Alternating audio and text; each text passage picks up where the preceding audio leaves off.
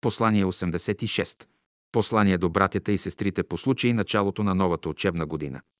22 септември 1980 година. Всемирният език. Размишление. Аз и отец ми едно сме, ала отец ми е по-голям от мене. Животът е един и всемирен. Няма точка в пространството, където той да не присъства.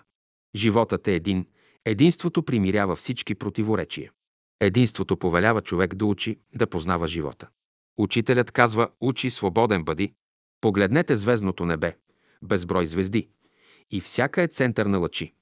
Те се разпространяват сферично в пространството, взаимодействат си, интерферират, взаимно се проникват и отиват в безкрая.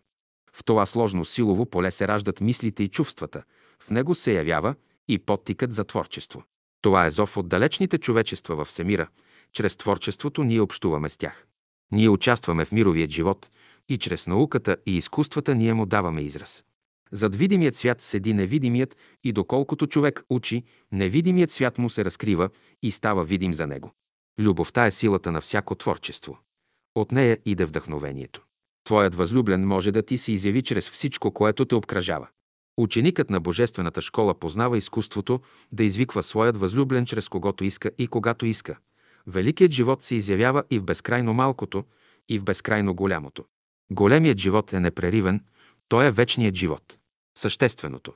Павел казва, винаги се радвайте, за всичко благодарете, духът не угасвайте, непрестанно се молете. Ученикът чрез молитвата поддържа връзката си с Бога. Това е най-същественото.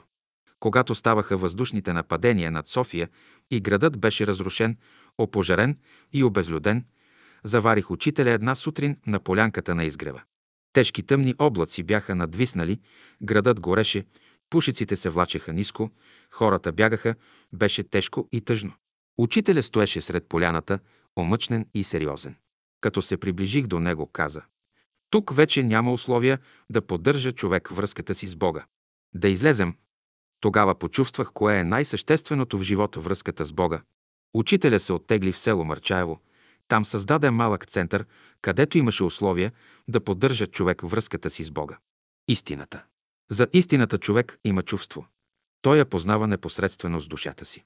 Истината не се нуждае от доказателства. Учителя казва душа, обширна като Вселената. Любовта. Образите на любовта са много, но любовта е една.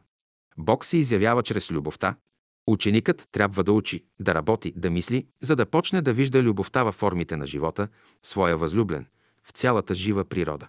И това е живот вечен. Любовта е извор на всички добрини в живота ни. Любовта е една във всичките си прояви, сега и всякога. Завинаги заставай пред нея с благоговение. В Бога ще намерите онези, които обичате и които ви обичат. От Бога сме излезли и в Бога ще се намерим пак.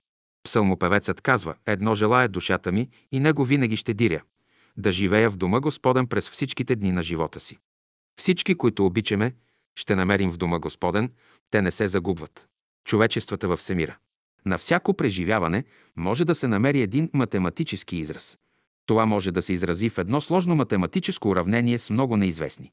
Ученикът, като учи, като работи, постепенно определя неизвестните придобива знание, свобода и сила.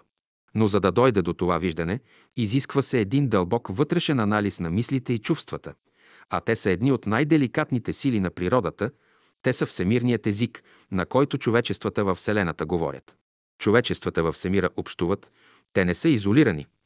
Мислите и чувствата са онези естествени пътища, които природата е оставила, онази естествена връзка между тях.